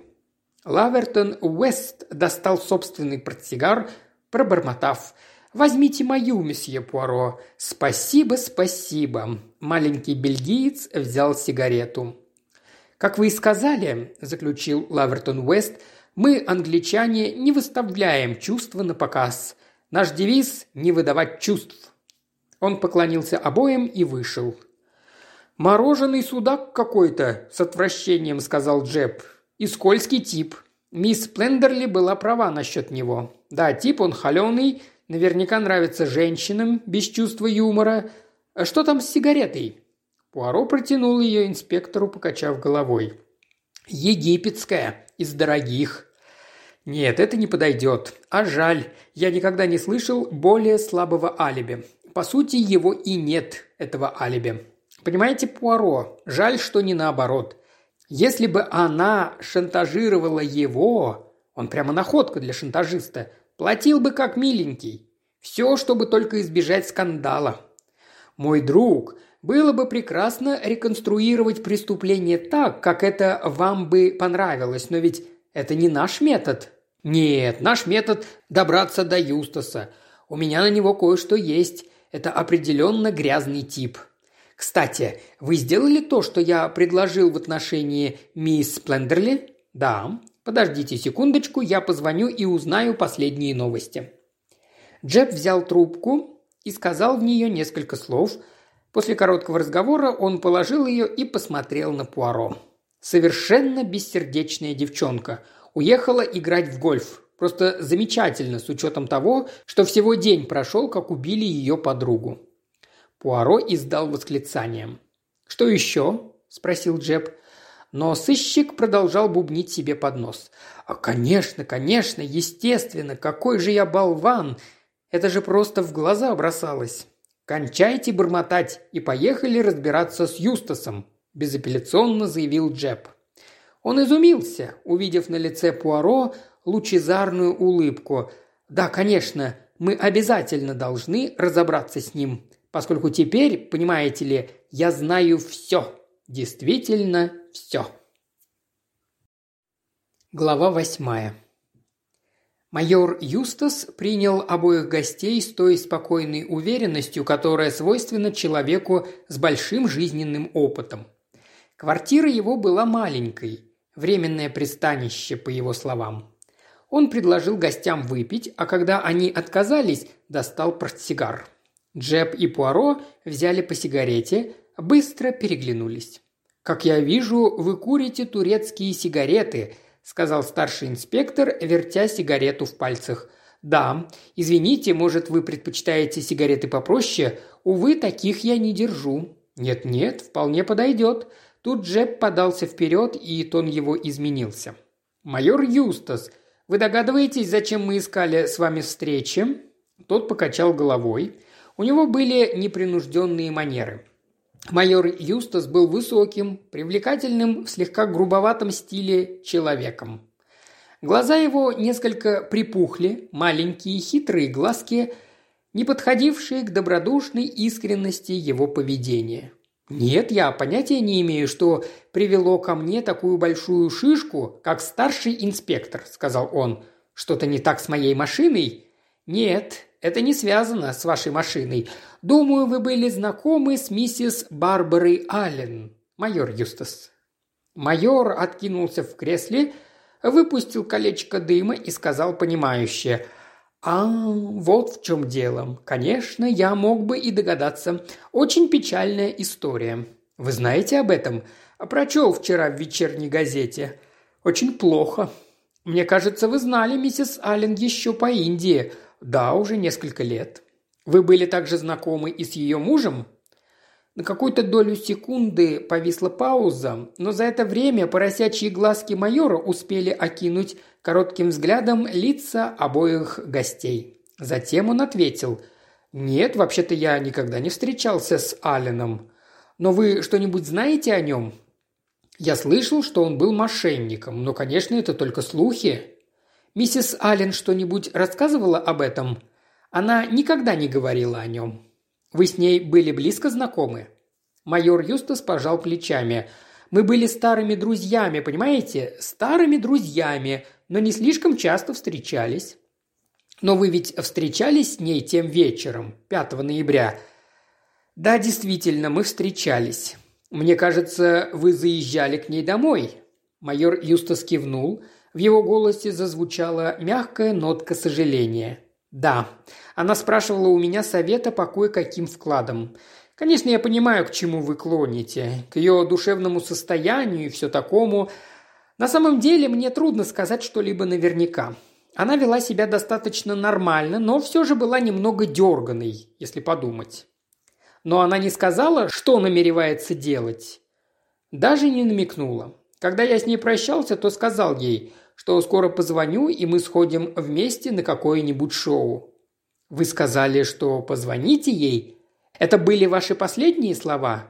Да. Любопытно. У меня есть информация, что вы сказали совершенно другие слова. Юстас побагровел. Ну, конечно, я же не могу помнить, что говорил абсолютно точно. У меня есть информация, что на самом деле вы сказали «Хорошо, подумайте об этом и дайте мне знать». «Дайте подумать. Да, возможно, вы и правы. Не совсем так. Мне кажется, я попросил ее, чтобы она дала мне знать, когда освободиться». «Но это не совсем одно и то же», – сказал Джеб. Майор Юстус пожал плечами. «Мой дорогой друг, не можете же вы ожидать, что человек точно запомнит свои слова, сказанные совершенно вскользь?» «А что ответила миссис Аллен?» «Она сказала, что позвонит мне. По крайней мере, я так помню. А вы сказали «хорошо, до встречи»? Возможно. В любом случае, что-то в этом духе. Джеб негромко заметил. Вы говорите, что миссис Аллен попросила у вас совета по поводу своих сбережений. Она часом не доверила вам сумму в 200 сотни фунтов, чтобы вы вложили ее в какое-то дело от ее имени. Лицо Юстаса сделалось лиловым. Он подался вперед и прорычал. «Вы на что, черт побери, намекаете? Да или нет? Это мое дело, мистер старший инспектор». Миссис Аллен сняла две сотни фунтов наличными со своего счета в банке. Часть денег была в пятифунтовых купюрах, и их номера, естественно, можно отследить», – спокойно сказал Джеб. «Ну, а если она и передала мне деньги, то что?» «Это были деньги для выгодного вложения или плата шантажисту, майор Юстас?» «Какой абсурд! Еще что придумаете?» «Мне кажется, майор Юстас», – как можно официальнее произнес инспектор Джеб, «что сейчас мне следует спросить вас, не поедете ли вы с нами в Скотланд-Ярд, чтобы сделать заявление? Конечно, дело это добровольное, и если предпочитаете, мы можем вызвать вашего адвоката». «Адвоката? Да на кой черт он мне нужен? И в чем вы меня обвиняете?» Я веду расследование обстоятельств смерти миссис Аллен. Господи, вы не думаете? Какая чушь! Послушайте. Дело было так. Я приехал повидаться с Барбарой. Мы условились заранее. В какое время это было? Около половины десятого, насколько помню. Мы сидели и разговаривали. Курили? Да, курили. А что в этом такого? Воинственно набросился на него майор. Где вы разговаривали? В гостиной. Как войдете, слева от двери. Мы разговаривали вполне по-дружески, говорю вам. Я ушел незадолго до половины одиннадцатого. Я на минуту задержался на пороге, чтобы обменяться с ней последними словами. «Это точно, последними», – пробормотал Пуаро. «А вы кто такой, хотелось бы мне знать?» Юстас обернулся к нему, практически выплевывая слова. «Чертов Даго! Вы-то чего в это дело лезете? «Я Эркюль Пуаро?» – с достоинством сказал маленький бельгиец. «Да хоть Ахилл! Как я уже сказал, мы с Барбарой расстались вполне по-дружески. Я поехал сразу в Far East Club, приехал туда в 25 минут 11 и направился прямо в игровой салон. Там я играл в бридж до половины второго. Можете забить все это в свою трубку и курите на здоровье». «Я не курю трубку», – сказал Пуаро. «У вас замечательное алиби. Да просто железное в любом случае. Ну что, сэр?» – он взглянул на Джепа. «Вы удовлетворены?» «Вы оставались в гостиной все время, пока были у миссис Аллен?» «Да». «И вы не поднимались в будуар миссис Аллен?» «Да нет же, говорю вам, мы были все время в одной комнате и не покидали ее». Джеб задумчиво рассматривал его минуту или две, затем спросил.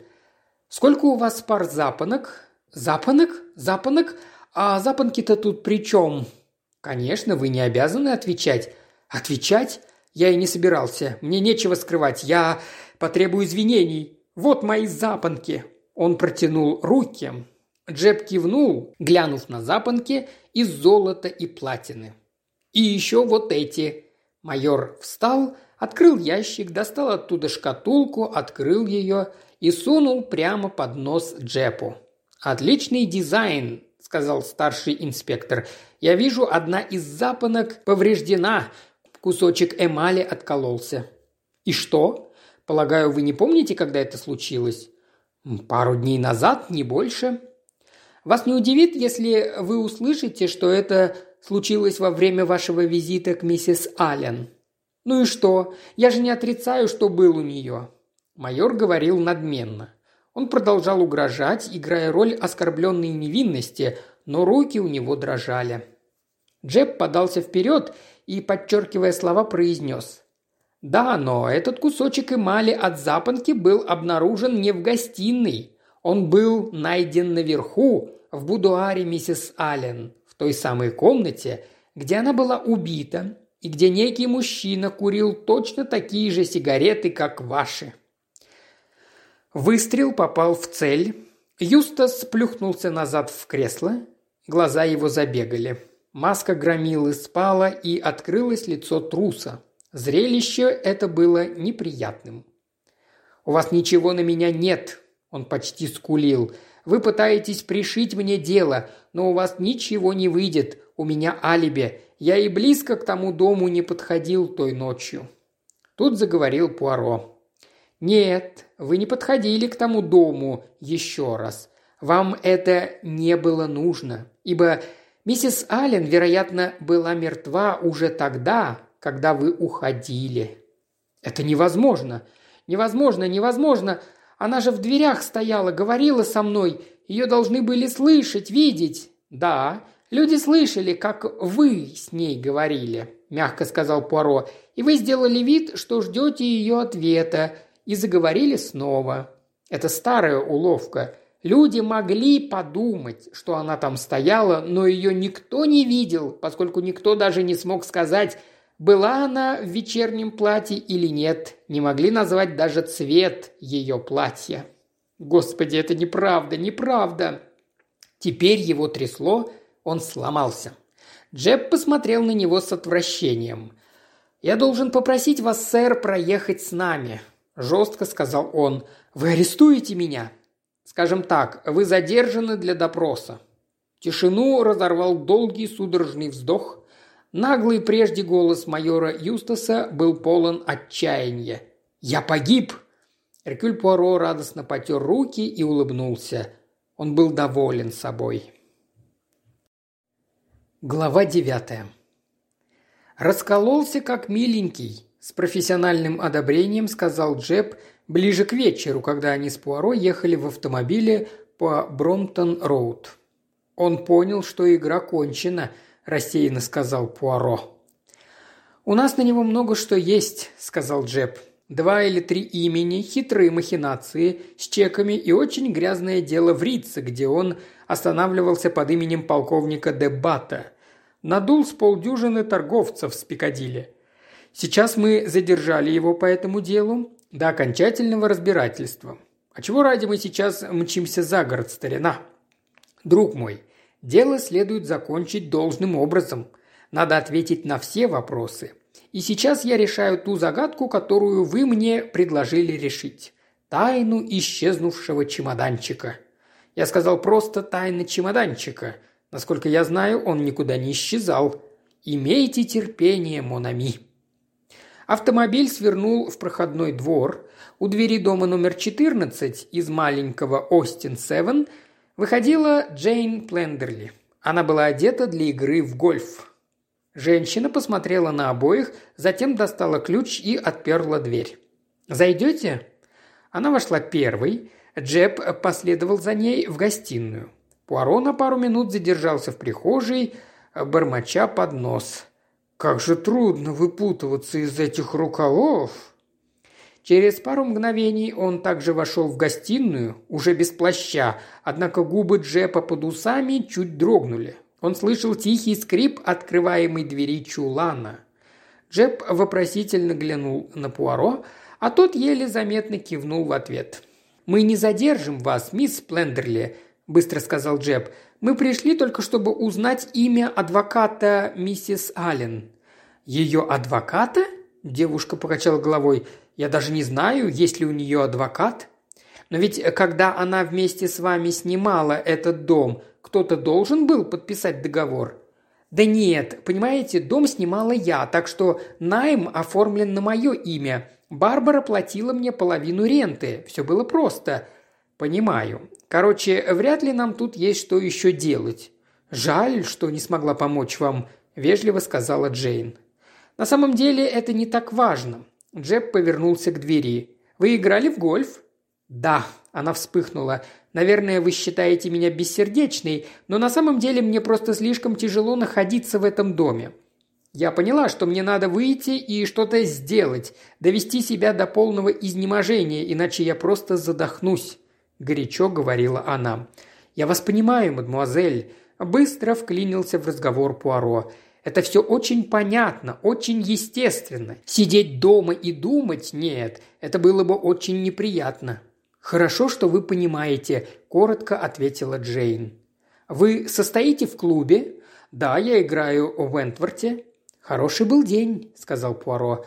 «Жаль, на деревьях почти не осталось листьев, а неделю назад леса были просто роскошные. Сегодня было очень мило».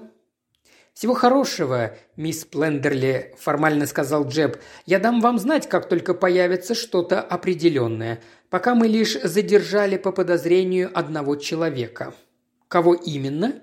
Джейн нетерпеливо смотрела на них. «Майора Юстаса», она кивнула и отвернулась, чтобы сунуть спичку в камин.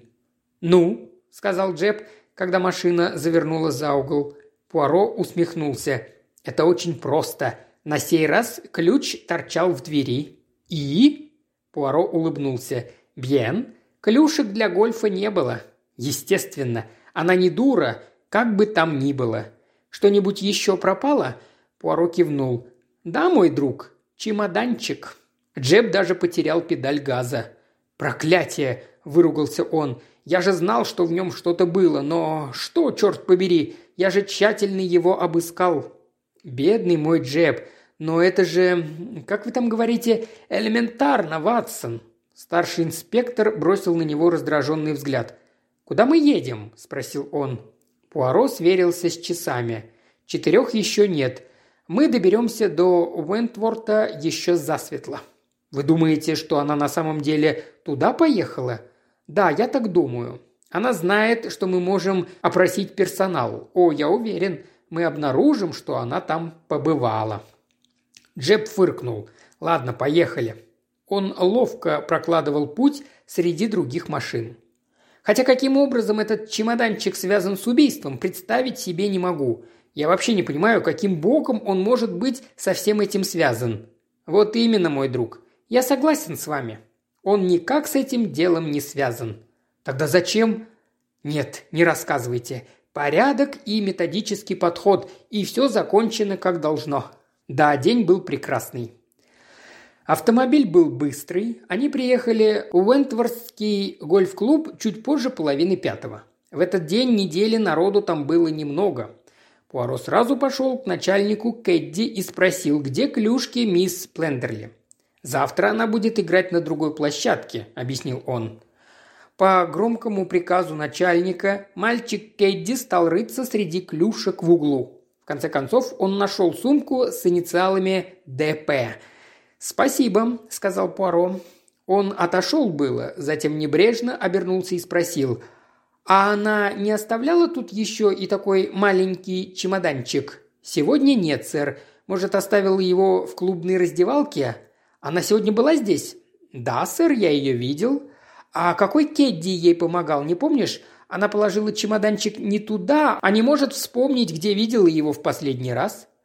У нее не было чемоданчика. Она пришла, купила пару мячиков, взяла две железные клюшки. Вряд ли она могла бы при этом еще и чемоданчик в руке держать. Пуаро отвернулся, поблагодарив мальчика. Двое мужчин пошли вокруг раздевалки. Бельгиец стоял несколько мгновений, любуясь видом.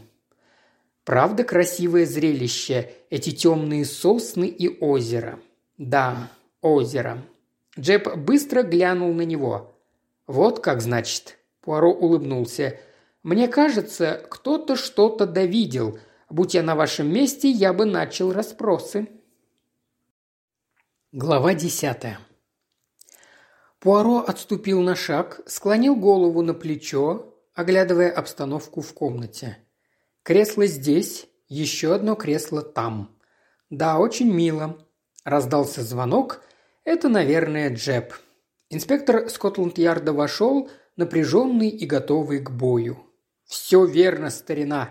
Информация из первых рук. Вчера в Уэнтворте видели, как некая молодая женщина бросала что-то в озеро. По описанию это была Джейн Плендерли. Нам удалось выловить этот предмет без особого труда.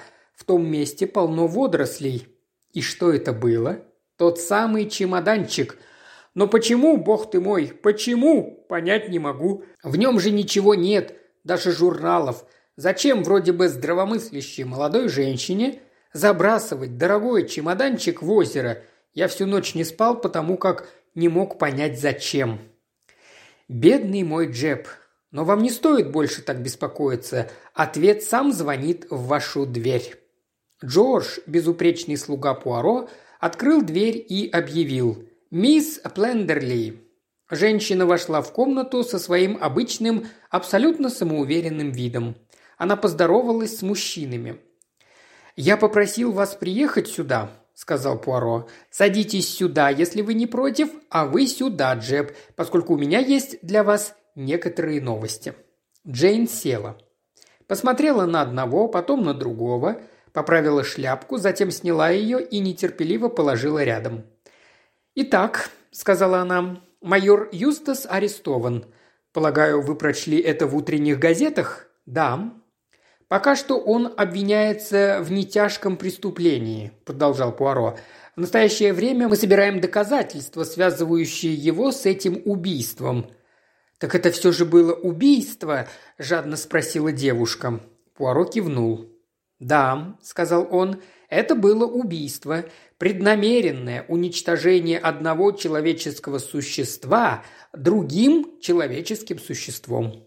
Женщина вздрогнула – «Не надо», – прошептала она. «Когда вы так говорите, это звучит страшно». «Да, но это действительно страшно». Сыщик помолчал, затем сказал. «Теперь, мисс Плендерли, я намерен рассказать вам, каким образом докопался в этом деле до истины». Она перевела взгляд с Пуаро на Джепа, тот улыбался – «У него свои методы, мисс Плендерли», – сказал он. «Я ему потакаю, понимаете ли. Думаю, нам надо выслушать то, что он собирается рассказать». «Как вы знаете, мадемуазель», – начал Пуаро, – «я вместе с моим другом приехал на место преступления утром 6 ноября. Мы вошли в комнату, где было обнаружено тело миссис Аллен, и меня сразу же поразили некоторые важные детали. В комнате, понимаете ли, были некоторые определенно странные вещи. «Продолжайте», – сказала девушка. «Для начала», – сказал Пуаро, – «сигаретный дым». «Мне кажется, тут вы преувеличиваете, Пуаро», – сказал Джеб. «Я не почувствовал никакого запаха». Бельгиец мгновенно повернулся к нему. «Вот именно. Вы не почувствовали никакого дыма, и я тоже. И это было очень-очень странно, поскольку дверь и окно были закрыты, а в пепельнице лежали окурки как минимум от десяти сигарет. Это было странно, очень странно. В комнате должно было пахнуть дымом, а на деле никакого запаха не было». «Вот к чему вы ведете», – вздохнул Джеб. «Вы всегда объясняетесь таким извилистым образом». Ваш Шерлок Холмс поступал точно так же. Вспомните, он обратил внимание полицейских на необычное поведение собаки в ночное время, а необычность заключалась как раз в том, что она никак себя не вела. Продолжим. Следующим, что привлекло мое внимание, были часы на запястье мертвой женщины. А с ними что не так? Да ничего особенного, просто они оказались на правой руке. По своему опыту я могу сказать, что часы в большинстве случаев носят на левой руке. Джеб пожал плечами. Прежде чем он успел заговорить, Пуаро поспешил продолжить. Но, как вы говорите, в этом нет ничего особенного. Некоторые предпочитают носить часы на правой руке. И теперь я подхожу к по-настоящему интересному моменту. Я говорю, друзья мои, о бюро. «Я так и думал», – сказал Джеб. Это было действительно очень странно, очень примечательно.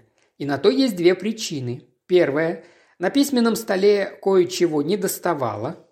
«Чего не доставало?» – осведомилась Джейн Плендерли. Пуаро повернулся к ней. «Листа промокательной бумаги, мадмуазель.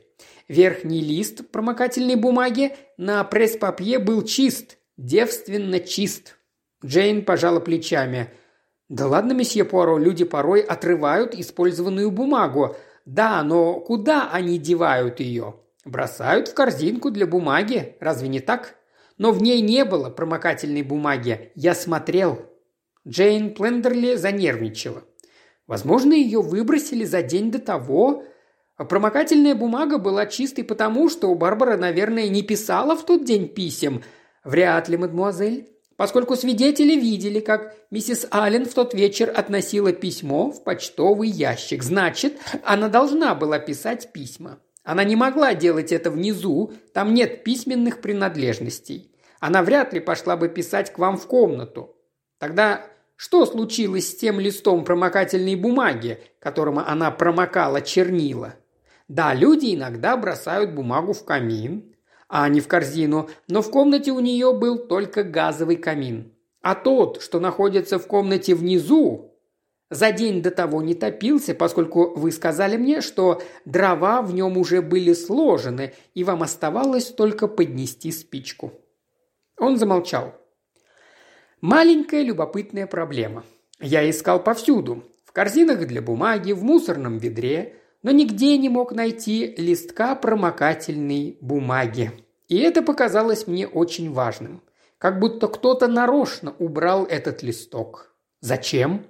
Да потому что там осталась надпись, которую легко прочесть, поднеся листок к зеркалу.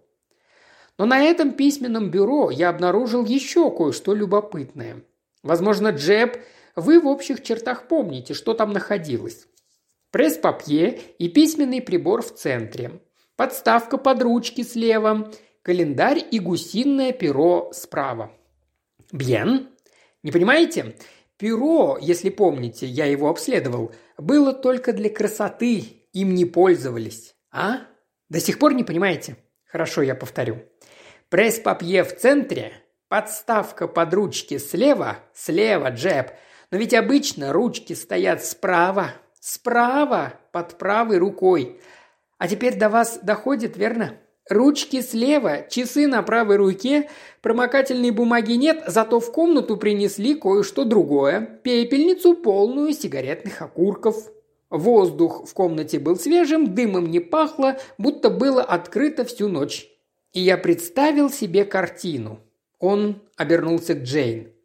Представил, как вы, мадмуазель, Подъезжаете в такси, расплачиваетесь, взбегаете по лестнице, возможно, зовете подругу «Барбара» и открываете дверь. И видите, что ваша подруга лежит на полу, мертвая, сжимая в руке пистолет. Естественно, в левой руке, поскольку она левша, и пуля, естественно, вошла в ее левый висок. На столе лежит записка, адресованная вам. В ней говорится о том, что заставило ее пойти на самоубийство. Наверное, это было очень трогательное письмо. Молодая, нежная, несчастная женщина, вынужденная платить шантажисту всю жизнь. Думаю, идея пришла вам в голову почти сразу. Это была вина конкретного человека. Пусть его накажут, и заслуженно накажут. Вы берете пистолет, протираете его и вкладываете в ее правую руку. Затем забираете записку и отрываете верхний листок промокательной бумаги, которой промокали письмо. Спускаетесь вниз, зажигаете камин и бросаете и записку, и промокательную бумагу в огонь. Затем берете пепельницу, чтобы создать видимость, будто бы там сидели, разговаривая двое, а также приносите в комнату осколок эмали от запонки, валявшейся на полу. Это была удачная находка, и вы ожидали, что это окончательно решит вопрос. Затем вы закрываете окно и запираете дверь. Не должно возникнуть никаких подозрений, что вы входили в комнату. Полиция должна увидеть все как есть, потому вы не просите помощи у соседей, а сразу звоните в полицию. Вот так все и происходит. Вы играете свою роль с холодной рассудительностью. Сначала вы отказываетесь что-либо говорить, но искусно высказываете сомнения насчет самоубийства. Затем вы с готовностью выводите нас на след майора Юстаса. Да, мадемуазель, это было искусное, очень искусное убийство, поскольку это и есть убийство. Покушение на убийство майора Юстаса. Джейн Плендерли вскочила – это не убийство, а правосудие. Этот человек довел бедняжку Барбару до смерти. Она была такой доброй, такой беспомощной. Понимаете, бедняжка во время своей первой поездки в Индию связалась с одним человеком. Ей было всего 17 лет, а он был на несколько лет старше ее и женат. Затем Барбара родила ребенка. Она могла сдать его в приют, но и слышать об этом не хотела. Она уехала в глушь и вернулась уже под именем миссис Аллен. Потом ребенок умер. Барбара вернулась домой и тут влюбилась в Чарльза, этого напыщенного сыча, в это чучело. Она обожала его, а он самодовольно принимал ее поклонение. Будь он другим человеком, я бы посоветовала ей рассказать ему все. Но в таком положении я убеждала ее помалкивать. В конце концов, Никто не знал об этом деле, кроме меня. И тут появился этот дьявол Юстас. Остальное вы знаете. Он начал систематически тянуть из нее деньги, но лишь в последний вечер она поняла, что подвергает Чарльза риску скандала.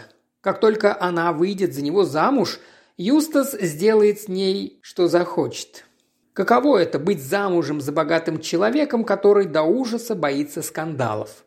Когда Юстас уехал с деньгами, которые Барбара сняла для него, она села подумать над всем этим делом, затем поднялась к себе и написала мне письмо.